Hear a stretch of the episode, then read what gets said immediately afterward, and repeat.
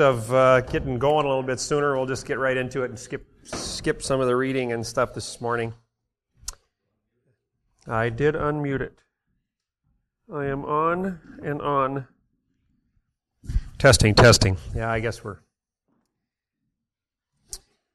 I noticed this last week at IBM. Uh, a friend of mine who's a little, not quite as old as I am, but he's a little older, uh, sent me a note that had pointed to a, a, a meeting that IBM was going to have. Actually, it was a live chat. It was one of these things where people were going to sit in their office and get on an old chat room.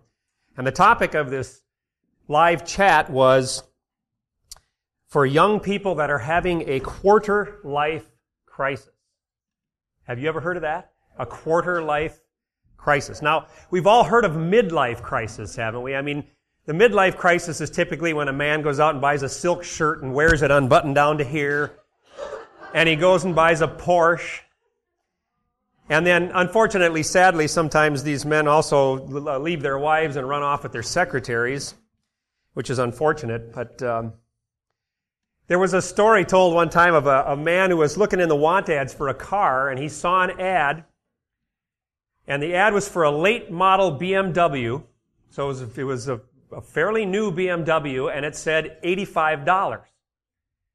And he said, well, that's got to be a misprint. You know, obviously you can't buy a, a, a pretty new BMW for $85, but he was intrigued, so he called the number, and a woman answered. And he said, I'm, you know, I'm calling about the BMW, but there must have been a misprint in the paper. It said $85. And she said, no, the price is $85. And he said, well, what's wrong with the car? And uh, she said, there's nothing wrong with the car. He said, well, it must have a lot of miles or something. No, it's pretty low mileage. And he said, well, how can you sell an almost new BMW with low mileage for $85? She said, well, I'll tell you. Uh, my husband uh, ran off with his secretary. And he, after he was gone for a while, he called me up and said, You know, hon, why don't you sell the BMW and we'll split the money? So she was selling it for $85. But that's the midlife crisis. Now, apparently, people that are young in their early 20s are having quarter life crises. I, I, some of the older, some of us slightly older people were kind of saying, "Oh, come on, don't don't let other people create a problem for you that doesn't exist." For crying out loud, um, and in a in a in a pretty vague way, that almost ties into what I'm going to talk about today. Not too much, but we're going to try really hard to make it tie in. Actually, no, we're going to get into uh, what we're talking about in First Corinthians, and. Uh, so I'll, I'll, mention when I'm tying this in, and so you can see it's kind of a vague tie-in, but I, I just had to bring that up. I thought that was amazing. You, when you're 22 years old, you can have a quarter life crisis now. Uh, the last time we, quite a while ago, I talked, we talked about 1 Corinthians chapter 8. And in that chapter, Paul was talking about meat that was sacrificed to idols. And his comment was, that people that have knowledge, that true knowledge of what an idol is and true knowledge of the, of the true God, could freely eat of that meat because an idol is nothing and it means nothing. But then he went on to say, that's in verse 4, he talks about of chapter 8, he said, We know that the idol is nothing in the world and there is no other God but one. So, in other words, it's really is of no consequence, so we're free to eat of the meat. But then he concluded later on in verse 7 he said, Howbeit there is not every man, there is not in every man that knowledge, for some with conscience of the idol unto this hour eat it as a thing offered unto an idol, and their conscience being weak is defiled. And so then his conclusion uh, in verses 8 through 13, and we'll just read 13 for the sake of time, but it pretty much was, Wherefore, if meat make my brother to offend, I will eat no flesh while the world standeth, lest I make my brother to offend. And so he talked about the whole idea of I might be free to do something, but if it's going to cause a, a weaker brother to stumble, I will, uh, I, I, will refrain because I, it is more important that I not cause a weaker brother to stumble. And, and the point is, you know, some might, might look at that and say, well, that seems rather, you know, seems kind of legalistic, but if you think about it, it's really the ultimate in free will. He's saying, I'm free to do this, but I choose not to for a higher reason that I don't want to cause a brother in Christ to stumble. So he's exercising the ultimate in free will here uh, for the sake of his brothers. Uh, now, chapter 9, and we're going to talk a little bit about one, verses 1 through 23 today, and we're not going to, it goes kind of quickly, so don't try not to panic. Um, it ties into chapter 8. Really, the, the chapter marking here is almost an artificial breaking point because uh, really what Paul goes on to do in chapter 9 is to illustrate the principle that he has just stated in chapter 8. And he's going to illustrate the principle in uh, a matter of his own life. And the principle really in, in sort of paraphrased from chapter 8 is, and this is a quote from J. Vernon McGee, it's in doubtful matters, the motive for Christian conduct was regard for fellow believers. We won't do anything which causes a weaker brother to stumble. So that is kind of summarizing the principle that is laid down in chapter 8. And let me also, kind of as an aside, point out again, the scriptures, eh, the New Testament, does not really lay out a series of laws. Do this, don't do that, do this, don't do that. It lays out principles to live by. And that's part of the freedom that we have under the new covenant is to uh, not have a series of do this, don't do that, do this, don't do that. But we have very, very high and important principles that are laid down to live by. And this is one of those kinds of principles. Now, let me just make the comment about the weaker brother. Yes, it is true that we don't want to cause a weaker brother to stumble, but let me say to you and to me that it is our job not to be a weaker brother. We should not let what other people do and say affect our walk with Christ. If somebody does something, you know, if it's in one of these questionable matters where, you know, is in a gray area where it might be right for some and wrong for some, you know, you, you have to allow other people to exercise their freedom in the Lord. And if they do something, you can't, you can't let it devastate your life or you can't use it as an excuse to do something to sin where you know God has spoken to you that something is not allowed for you. If you see someone else doing it, your job is to say, well, God has spoken to me and I can't. Others may, but I can't in whatever area it is, in those gray areas. Now, clearly in the, in the, the things, you know, not committing adultery and the things that are just obviously wrong. Um, I'm not talking about those areas. I'm talking about the gray areas where we, you know, some, some may choose and some may not choose. Our job is to not be a weaker brother. So let me just, just state that up front. But the principle is still uh, there that we need to be careful what we choose to do with our freedoms so as not to cause a weaker brother to stumble. Okay, now let's quickly read through 1 Corinthians 9, 1 through 23, and try to notice how Paul illustrates the principle that I just mentioned, the principle about not causing a weaker brother to stumble in his own life. So let me, let's uh, zip through 1 Corinthians 9, 1 through 23. Am I not an apostle? Am I not free? Have I not seen Jesus Christ our Lord? Are not ye my work in the Lord? If I be not an apostle unto others, yet doubtless I am to you. For the seal of mine apostleship are ye in the Lord. Mine answer to them that do examine me is this. Have we not power to eat and to drink? Have we not power to lead about a sister, a wife, as well as other apostles and as brethren of the Lord and Cephas? Or I only and Barnabas, have not we power to forbear working? Who goeth a warfare any time at his own charges? Who planteth a vineyard and eateth not of the fruit thereof? Or who feedeth a flock and eateth not of the milk of the flock? Say I these things as a man? Or saith not the law the same also? For it is written in the law of Moses, Thou shalt not muzzle the mouth of the ox that treadeth out the corn. Doth God take care for oxen? Or saith he it altogether for our sakes? For our sakes, no doubt, this is written, that he that ploweth should plow in hope, and that he that thresheth in hope should be partakers of his hope. If we have sown unto you spiritual things, it is a great thing if, is it a great thing if we shall reap your carnal things? If others be partakers of this power over you, are not we rather? Nevertheless, we have not used this power, but suffer all things, lest we should hinder the gospel of Christ. Do ye not know that they which minister about holy things live of the things of the temple, and they which wait at the altar are partakers with the altar? Even so hath the Lord ordained that they which preach the gospel should live of the gospel. But I have used none of these things, neither have I written these things that it should be done unto me. For it were better for me to die than any man should make my glorying void.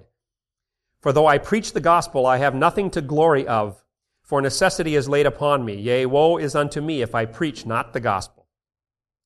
For if I do this thing willingly, I have a reward, but if against my will, a dispensation of the gospel is committed unto me. What is my reward then? Verily, that when I preach the gospel, I may make the gospel of Christ without charge, that I abuse not my power in the gospel. For though I be free from all men, yet have I made myself servant unto all, that I might gain the more. And unto the Jews I became as a Jew, that I might gain the Jews.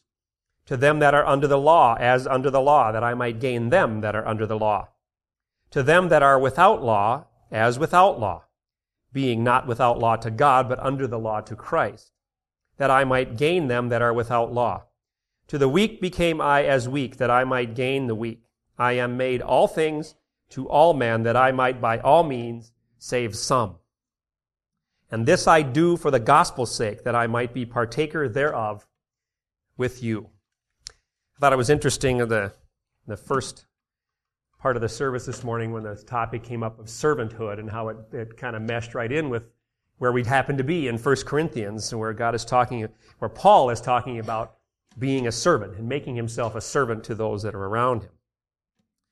Okay, if we look, start at the beginning, Paul, Paul's apostle, apostleship apparently is questioned a lot. He does defend his apostleship in a number of places in the scripture, and this is another one. Uh, normally, it, it is true that ministers of the gospel can be questioned a lot. And in many ways, someone who is a minister of the gospel can't win. I, I know uh, J. Vernon McGee gave an example in his book about how when he was younger and he had a young daughter and he would go on Bible conferences, his wife would stay home to take care of his daughter. And then people would say, well, kind of look at him like, well, why doesn't your wife come along? And then when he got older and his children grew up and his wife came along, then people would say, well, does your wife always come along? Kind of like, can't you, can't you get away from her type thing? He said, you can't. No matter what you do, you can't win sometimes. And the same is true with Paul. Uh, to be an apostle, uh, we look very quickly back to Acts chapter 1. We've talked briefly about being an apostle before. Uh, I'm just going to quickly review uh, Acts 1, verse 2. Uh, it says, Until the day in which he was taken up, after that he, through the Holy Ghost, had given commandments unto the apostles whom he had chosen. So the apostles were chosen by Christ. And if you look down at verses 21 and 22, when they were going to pick a replacement for Judas. It says, Wherefore of these men which have companied with us all the time that the Lord Jesus went in and out among us, beginning from the baptism of John unto the same day that he was taken up from us, must one be ordained to be a witness with us of his resurrection. So it's talking about the qualifications of the man they want to choose as an apostle to replace Judas. And then uh, quickly flick to back, what am I going forward for? Mark 117. Uh, we'll get there. Mark 117. And Jesus said unto them, Come ye after me, and I will make you to become fishers of men. So, God was going to call them to be special ministers of His. He called them directly. They were to have seen him and to be and been a witness of him.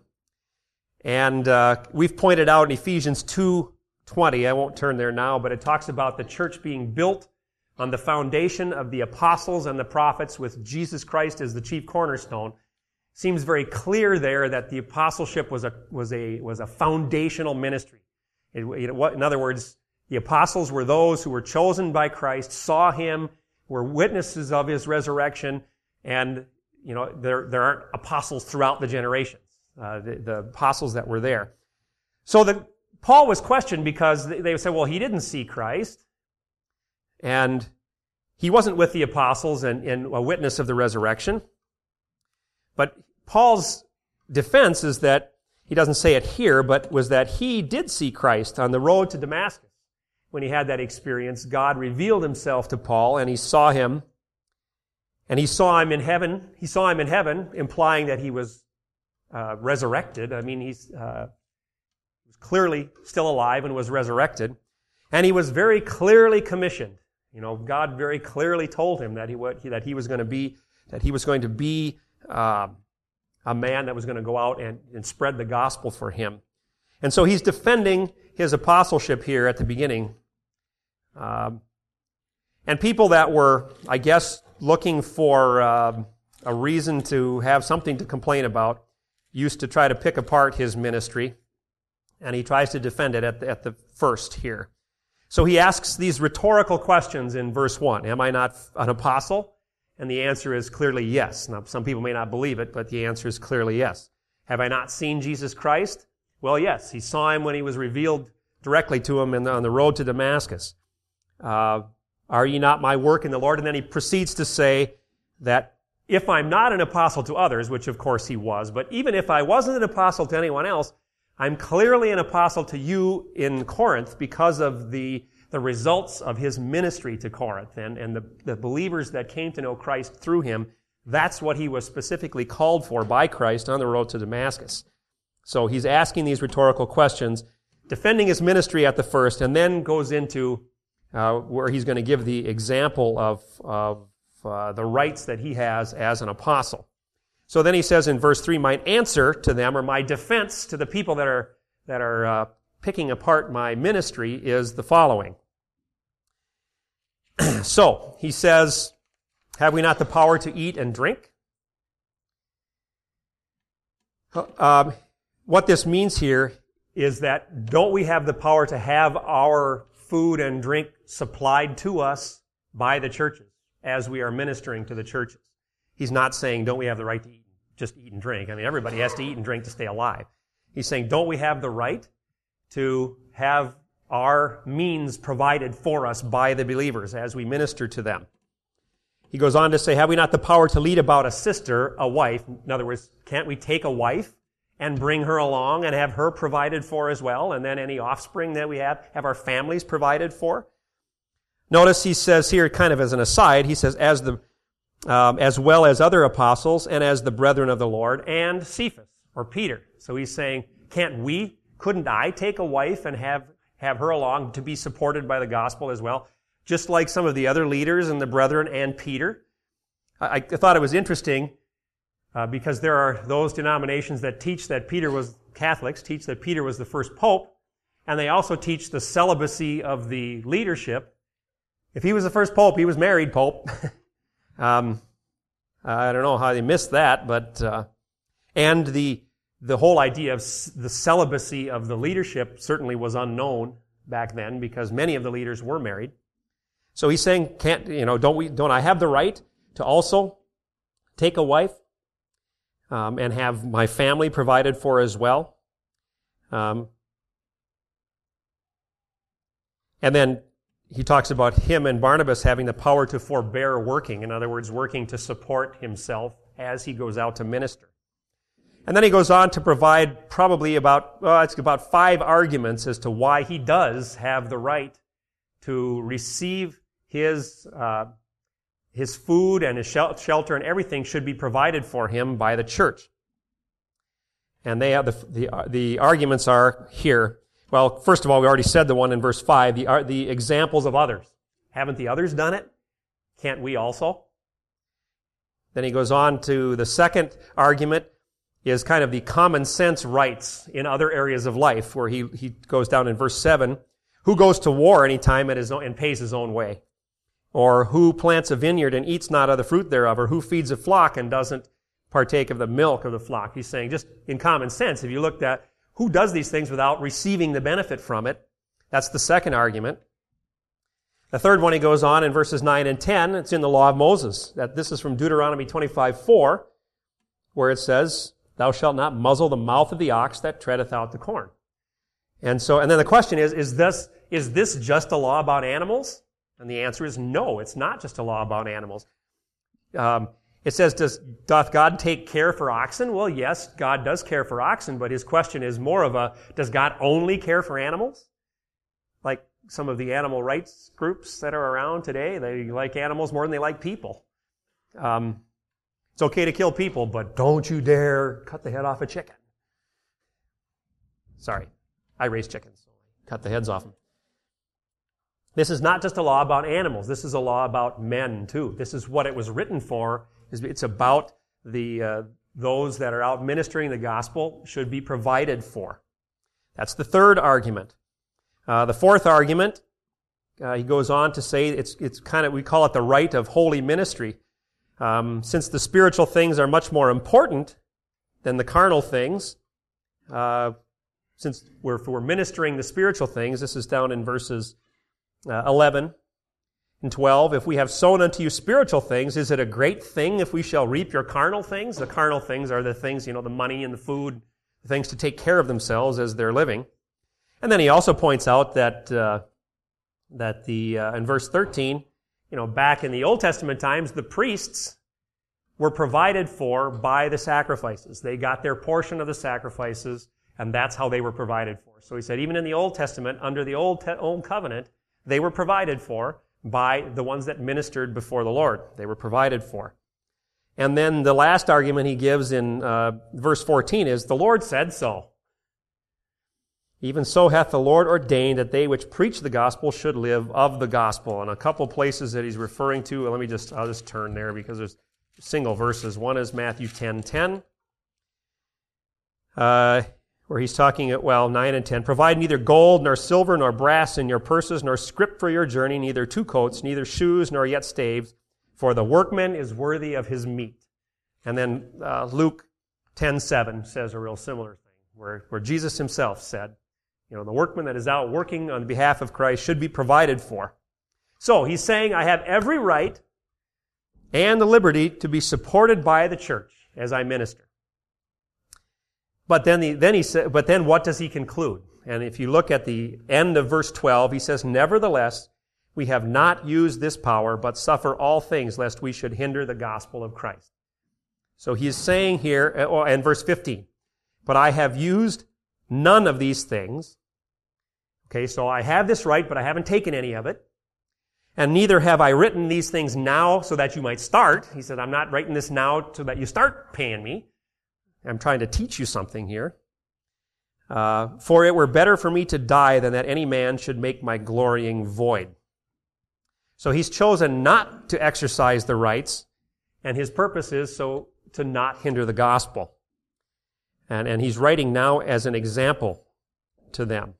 So he has chosen to be celibate now. I, I, I think there's a belief that he was married and perhaps his wife had died, and he has chosen now to remain celibate. So again, it's a free choice. This is not a law that says you have to, as a leader of the church, you have to be celibate. He has chosen to accept no support, but to work as a tent maker to support himself. And again, this is a free will choice. He's chosen it. It's not a law for all ministers. Uh, and I, I couldn't help but think as I thought of this, you know, there's, there's nothing wrong with a minister being paid or being provided for through the gospel today, but I think of how many ministers out there that are really hindering the gospel because of their focus on money and riches? Sometimes I, I can't get any television channels at home hardly. I, so, but I, so I don't watch some of these religious channels. But when I've had opportunity in a hotel or something to turn them on, sometimes I've just been sickened when I, you know, I turn to the Christian channels and get sickened by some of the stuff that's going on there with people, you know, saying, uh, to, you know, having you send money in so that people can be blessed. And, and oh, by the way, send it to me so that you can be blessed and, and all these kinds of things. It, it's just, uh, I don't know, sometimes it just makes me sick and I want to flick the Christian channels, the Christian channels off uh, pretty fast because of what's going on on there. And then you hear sometimes they'll say, wouldn't it be a shame if this ministry came to an end because of no money? And I'm thinking to myself, you know what? If God wanted to end your ministry, it wouldn't be a shame if it ended. I mean, there's no sacred cows here. God may have moved through this ministry in the past, but maybe it's time for it to move on. I don't know. That's just, I don't know. Maybe I'm not very sanctified. I don't know. So again, he's illustrating the principle uh, that really he stated in chapter 8. He's talking about uh, making some free choices so as not to hinder the gospel. That's what he's doing here. And notice he says at the end of 15, For it were better to die than that any man should make my glorying void. And some translations talk about his boasting, because that word for glorying really talks about boasting. And I, and I don't think we're, we're talking about Paul bragging about what a great guy he is for doing this. That's not what he's talking about. I think, and this is a quote from Matthew Henry, I believe that what he's saying is, it is better to die than to have it justly said that he preferred his wages to his work like Balaam, which we talked about a few weeks back, who loved the wages of unrighteousness. And no, he was ready to deny himself for the sake of the gospel. Note, it is the glory of a minister to prefer the success of his ministry to his interest, and to deny himself that he may serve Christ and save souls. So that's how Matthew Henry put it, and I thought that was a, a good way. That's what he's talking about, about when he's talking here about making his glorying void. Uh, he's not talking about bragging on himself or what a great and wonderful, wonderfully humble minister he is. Um, okay, then we get to verses 16 through 18, where he's talking about his calling. And, and he goes on to say, For though I preach the gospel, I have nothing to glory of, for necessity is laid upon me. Yea, woe is unto me if I preach not the gospel. For if I do this thing willingly, I have a reward, but if against my will, a dispensation of the gospel is committed unto me. So he's saying here that, you know, just like the story of the unprofitable servant in Luke 17, where Jesus told the story of, you know, how the servant, when, uh, uh, let me turn there. Luke 17, it's verse 7.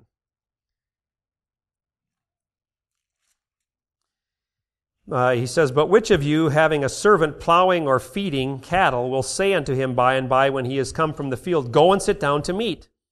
And will not rather say unto him, Make ready wherewith I may sup, and gird thyself, and serve me till I have eaten and drunken, and afterward thou shalt eat and drink? Doth he thank that servant because he did the thing that were commanded him? I trow not. So likewise ye, when ye shall have done all those things which are commanded you, say, We are unprofitable servants. We have done that which was our duty to do. So he's saying here, It is my duty to preach the gospel.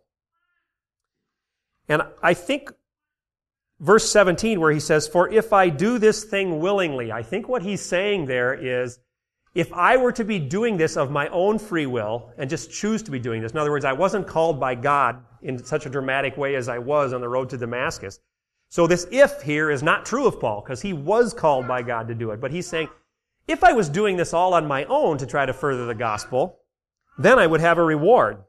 But if against my will, I, he, I believe he's saying, if I had been called directly by God and told to go do this, he says, it is a dispensation or a stewardship. The word dispensation means a stewardship. And a stewardship is when you take, when someone is, is handling something on behalf of someone else. And a steward is really a servant or a slave. And slaves don't get paid. And that's what Paul's saying here. I'm a slave of preaching the gospel, and I'm not going to get paid for it because I have been called to do it. It's not of my free will. Uh, again, in verse 16, he talked about the necessity being laid on him. He has been called directly by God, and he says he will not take any pay for that. And then verse 18, his reward is to simply do it with no pay, to hear those words someday, well done, good and faithful servant. Okay, then we get to verses 19 through 23, pretty familiar verses that where Paul is talking about uh, becoming all things to all men, that by all means he might save some. And, you know, if you just kind of read that it's just a, a cursory reading, you might say, boy, it sounds like Paul is saying you should be a chameleon and just try to fit in with whoever you're with. And that's not what he's saying at all.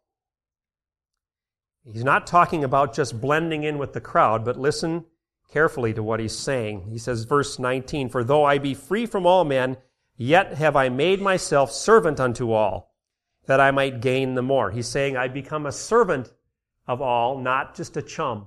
Not just a buddy to hang around with and just kind of blend in. I become a servant to all, that I might gain the more. And unto the Jews I became as a Jew, that I might gain the Jews. To them that are under the law, as under the law, that I might gain them that are under the law. To them that are without law, as without law, being not without law to God, but under the law to Christ, that I might gain them that are without law. To the weak became I as weak, that I might gain the weak. I am made all things to all men, that I might by all means save some. And why? And I do this for the gospel's sake, that I might be partaker thereof with you. It is done for the sake of the gospel. It's not done to try to fit into people and not make waves. So he's not saying to just go out and try to, you know, the chameleon is the thing that just changes color to match its surroundings wherever it is. He's not talking about that at all. Um, notice in verse 21, he said, To them that are without the law, he, he says, I become as without the law, but he then parenthetically says, But not without the law of Christ. I'm under the law of Christ. And what is the law of Christ? Thou shalt love the Lord thy God with all thy heart and soul and mind, and love thy neighbor as thyself. That is the, the first and second great commandments according to Christ, from Matthew 22, 37 to 40. So what's he really saying here? He's saying, while still standing strong for the truth, I try in things that don't matter to enter into the circumstances of the people to whom I speak.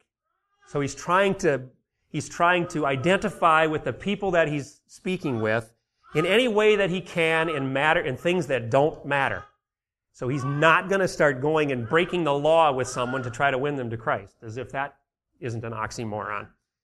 Um, and again, he's saying while under the law, while still under the law of Christ, under the law of love of God and fellow man. That's what he's, uh, that's what he's doing it for. So again, again, the ultimate goal is to win them to Christ. So he's, sta- he's still standing for the truth, but in any way that he can, he tries to identify with the people that he's talking about, talking to. And so, again, he's speaking of self-sacrifice. It's all, you know, we talked about all the arguments he had for the rights that he had, but he's not going to take any of those, not going to exercise any of those rights. Okay, so we might ask, kind of in summation, where, what does this say to us today? Uh, I, I'd say, maybe to paraphrase what I've said here, is that there is something higher than our rights and desires. Uh, that is, God's desires. And the true servant is one who puts his own desires aside to try to put the master's desires to the forefront. That's what Paul is saying here. There was a plague making the desert city of Marcellus. Uh, it was, uh, excuse me, there was a plague that was making a desert out of the city of Marcellus. Death was everywhere. The physicians could do nothing. In one of their councils, it was decided that a corpse must be dissected, but it would be death to the operator. Whatever the plague was, whoever was going to dissect this corpse to try to figure out what was going on was going to die. But they, they felt they needed to do it. A celebrated physician of the number arose and said, I devote myself for the safety of my country. Before this numerous assembly, I swear in the name of humanity and religion that tomorrow at the break of day, I will dissect a corpse and write down as I proceed what I observe. He immediately left the room, made his will, and spent the night in religious exercises. During the day, a man had died in his house of the plague, and at daybreak on the following morning, the physician, whose name was Dr. Guyon, entered the room and critically made the necessary examinations, writing down all his surgical observations. He then left the room threw the papers into a vase of vinegar that they might not convey the disease to another, and retired to a convenient place where he died in 12 hours. That, that is an example of someone who, in, in a similar way to Paul, had a right to protect his own life. Don't we all have the right to protect our own life? He didn't have to be the one to volunteer, but he willingly chose for a higher purpose to sacrifice his right and not exercise it. And that's what Paul is saying here. And so I'd say the, the application today is for, for us is to examine our lives to see if there are any areas where we are demanding or exercising our rights, where perhaps the Lord is trying gently to speak to us and, and, and call us to maybe go beyond exercising our rights and to do what the Savior would be calling us to do rather than what we would want to do. As Jesus said, He said to them all, If any man will come after me, let him deny himself and take up his cross daily and follow me. That's from Luke 9:23. And this whole well, this chunk of chapter 9 is all Paul's illustrating that principle that we said from the beginning. In doubtful matters, the motive for Christian conduct was regard for fellow believers. We won't do anything which causes a weaker brother to stumble. And, and probably could be stated as maybe even a little higher, higher than that, is to say, um, in all matters, Paul is saying, my purpose is what God would call me to do, regardless of what my rights are. And that's what the, this whole illustration in chapter 9 here is all about. And so, as we close in prayer, I guess that's the, uh, the call today to all of us, as we should always do, to say, well, what does this scripture mean to me today? Um, it, means, it should mean that same thing to examine ourselves and, and to say, Lord, show me areas of my life where I might be demanding my own desires and my own rights and exercising them when I should not be. Let's pray.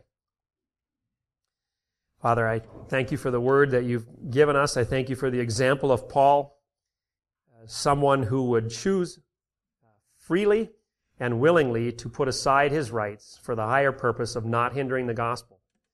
And I just pray that uh, in each of our lives, in whatever area that you would be speaking to us now about, or in whatever areas that you would speak to us throughout the week, as, the, as you bring this to our minds, you would show us uh, the same kinds of things in our own life, areas where perhaps we need to put aside our own desires and our own rights and uh, submit them to you.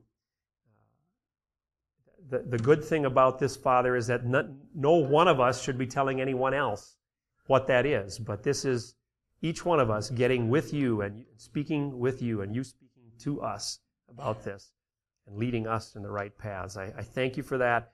Uh, the scripture is clear, and as, as hard as it is, I pray that you would give us each the, uh, the discernment to hear you speaking and then the, the courage and the strength to choose to obey. As, as we pray and ask for your blessing on us now.